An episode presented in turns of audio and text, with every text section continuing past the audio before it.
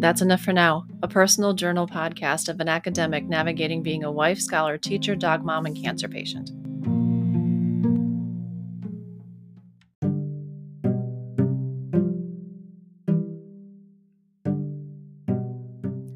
I started my cancer binder.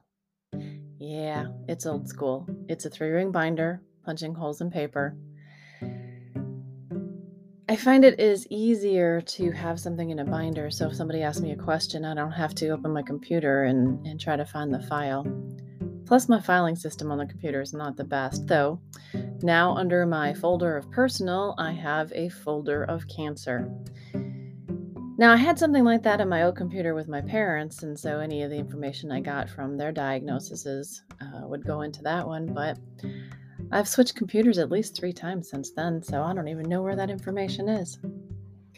So, over the weekend, I did a little bit of searching. Again, trying not to put a whole lot of faith into Google University, as there's such a wide variety of reliable sources.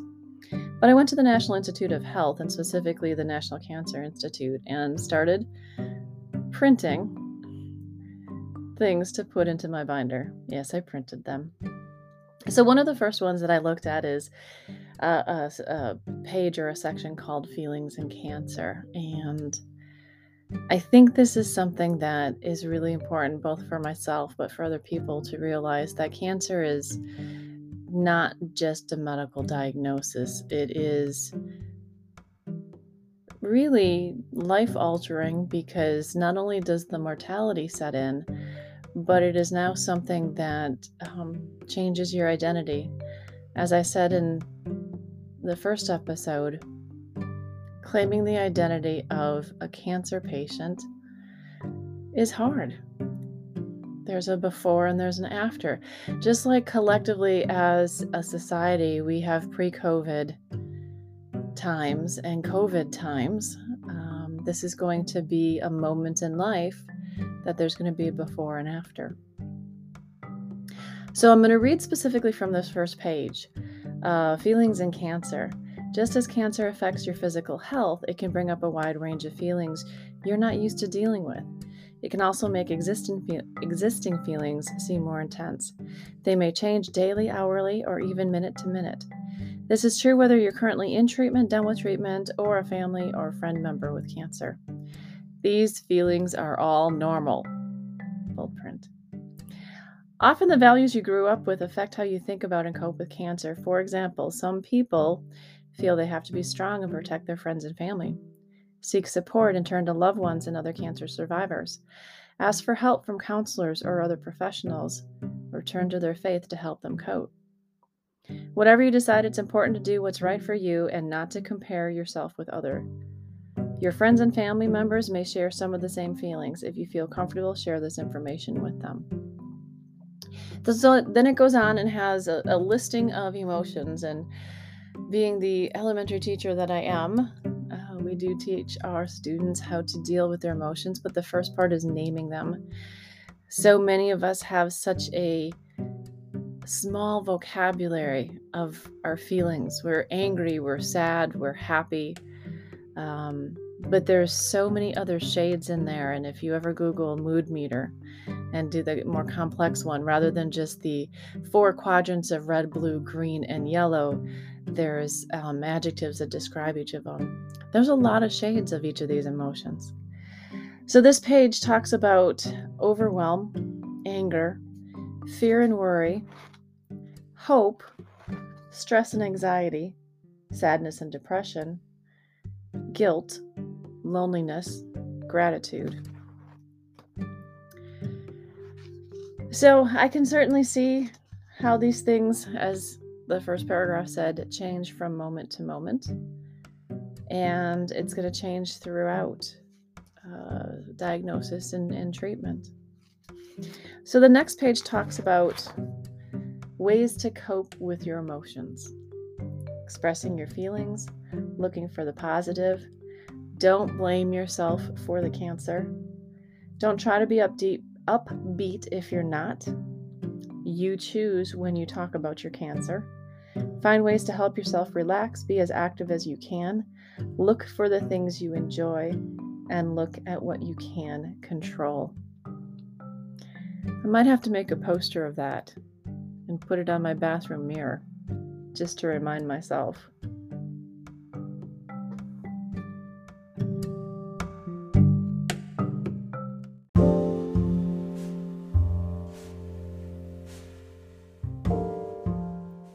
So the other day I was having coffee with a friend and she was talking about as teacher educators talking about the baby teachers, how we all were the baby teachers, the the new ones, the novices, and how our perspectives were so different. So rather than using the word baby cancer patient because that has a whole different connotation, we'll say novice, novice cancer patient. So in my noviceness, if that's a word, right now there are three tools that I am using for coping. And one of them was on the list that I just read from the National Cancer Institute, and that is look for the things you enjoy. I know cancer can't be the first thing that's on my mind, nor should it be the last thing that's on my mind when I go to sleep. And so being very intentional about what I am filling my mind with. And looking for things I enjoy. I've been usually a positive person, so that's not terribly hard. But this weekend I was reminded of all the good that is truly in the world. Even when something horrible happens, there is really good in the world. I had breakfast with a really good friend, and it wasn't all about my cancer. We did talk about it, but it was just sharing and laughing, enjoying really good food too, and just connecting one on one outside of work leisurely, and it was lovely. I'm enjoying the wa- my walks with my dog. She's two years old. She's a COVID puppy, and just recently I was listening uh, to a podcast that had oh, and I forget her name now. I'll have to look it up, but um, Move to Heal Your Brain is the book that she just wrote. So she's been on a lot of podcasts and it's been really interesting. I know I've been needing to move a lot more. My job has me sitting in front of a computer a lot. Um, just this year, I finally put an up down desk, what most people know is a standing desk. I have an up down desk now in my work office, and I have been using that. Um, but one of the things that she was mentioning is um, how much movement impacts not just our physical health, but our mental and emotional health. I have to remember that. And movement doesn't have to be like going to the gym for an hour, it can be a 20 minute walk with the dog. And I'm really enjoying that. As long as she's not barking, I am enjoying my walks and and I have to positively think, intentionally say, no, it's this is not just go out do your business, but this is going to be a walk around the block because not only does she need that, she definitely does, but I need that walk too. A time to clear my head, a time to get fresh air, a time to feel the health in the rest of my body as I move my feet and my legs and feel my knees.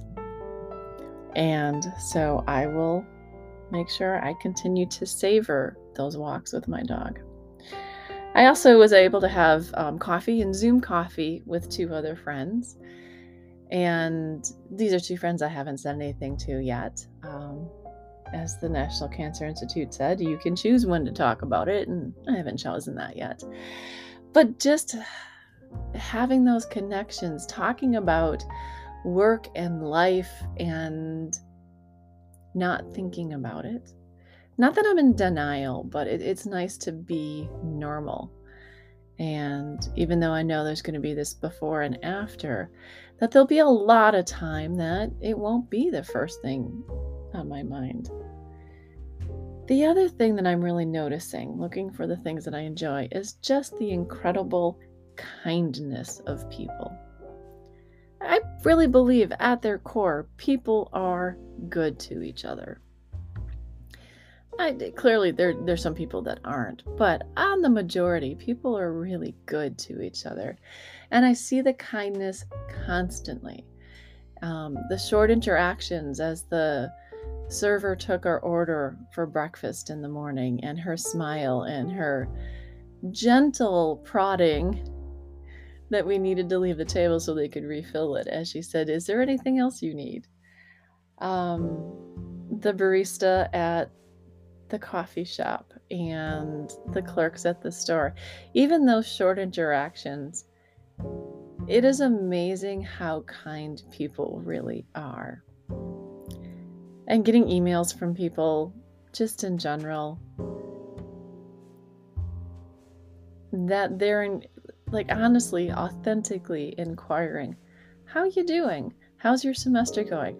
And it does feel a little bit like small talk, but still, for for me, I have to be really intentional to do that because my emails tend to be incredibly direct. I'm going to get this thing done, and this is how we get it done. And so I appreciate when people extend, even if it seems small talky, when they extend that kindness and that courtesy of inquiring. The other thing I'm definitely doing a lot more of is meditation. Over the summer, I got a Muse headband. Um, it's the the older one, the Muse 2, and I have been enjoying that. And I know I can meditate at any time of the day and any place, but there's just something about the priming of putting the headband on. And it's like making an appointment with myself. And I like the music too. And then the fun report afterwards of how still I was, the heartbeat or my brain waves. I tend not to be a calm person, come to find out, except when I'm sleeping. So I've been meditating a little bit more, and I um, also over the well, just this um, just this month, well, September, I started a Bible study with uh, Proverbs 31 Women with a book called Take Your Life Back. And one of the first things he talks about is the one minute pause. And he created an app that I have now downloaded and I'm using. Um, but that reminder each day to take at least a one minute pause of not thinking. And then he's got a, a three minute and a 10 minute one. So I've been doing that throughout the day too. And um, I, I think all of these things are are helping because I went to see the surgeon today and he made a comment about how I'm taking this better than about 95% of the women that he's seen. And because I I I know kind of where I'm moving toward. I've seen it with other people and it just is a detour in my journey. Well, it's a new journey actually. It's it's it's off the beaten path Though Katie Couric came out with an essay this past weekend that every two minutes a woman is diagnosed with breast cancer. So that's an awful lot that are on this same journey. So, the third tool that I have just started using last spring, um, yeah, last spring or two springs ago, I can't remember now. Um, I joined a Kickstarter for the Heroes Journal group and they had created a Magic Academy, um, Astoria Magic Academy journal. And I had followed the Heroes Journal people during COVID because they came out with a COVID journal, which basically um, was a way to reframe your days. And when you go into the journal, um, it has, you know, basic like appointments um, from six in the morning till eight at night it's an undated journal. And then it has a section for what you're grateful for, who your uh, allies are today, what is my quest, what three things to seize the day, and what three things you have to get done. And then a little bit of an open journaling space and today's threats. And um, during spring of 2020, they had a PDF of the hero's journey through COVID And the community that formed around that was absolutely amazing. Um, I kept up this, it was a PDF, so we printed it and put it in a three ring binder. And there are also coloring pages. There's really cool little characters that show up across the stories. Um, but basically, looking at like I taught my middle schoolers the hero's journey that at the beginning the hero is called to a venture and they may or may not choose initially to join the adventure, but for a good story, of course, they finally do. And that they meet guardians that keep them away from some things and mentors and allies that help them along the way. But like any good journey, there has to be a pit of despair, to borrow from another story, where the hero is in the lowest point of the journey and is ready to give up. But during that moment, the the allies and the mentors and their teachings rally around the hero to help the hero claw their way out out of the, the pit of despair and use their newfound knowledge to complete their quest, complete their journey, um, and enter the world a different person. So that's the way I think I'm framing this. So I grabbed my hero's journal. Um, this one, again, is specifically Astoria Magic Academy. So it's kind of built off of Harry Potter esque worlds and characters. But I started my first entries in there. And um, it's going to be one of my tools that helps me see this as as a quest there might be setbacks, there might be a pit of despair at some point, but it is a quest that through this I become better and I enter the world better and I make the world better.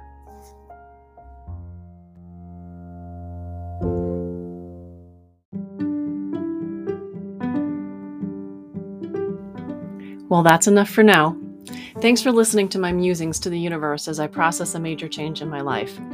My hope is that if you, dear listener, are going through a major change, this podcast may help you feel less alone and that you find someone to hear your musings.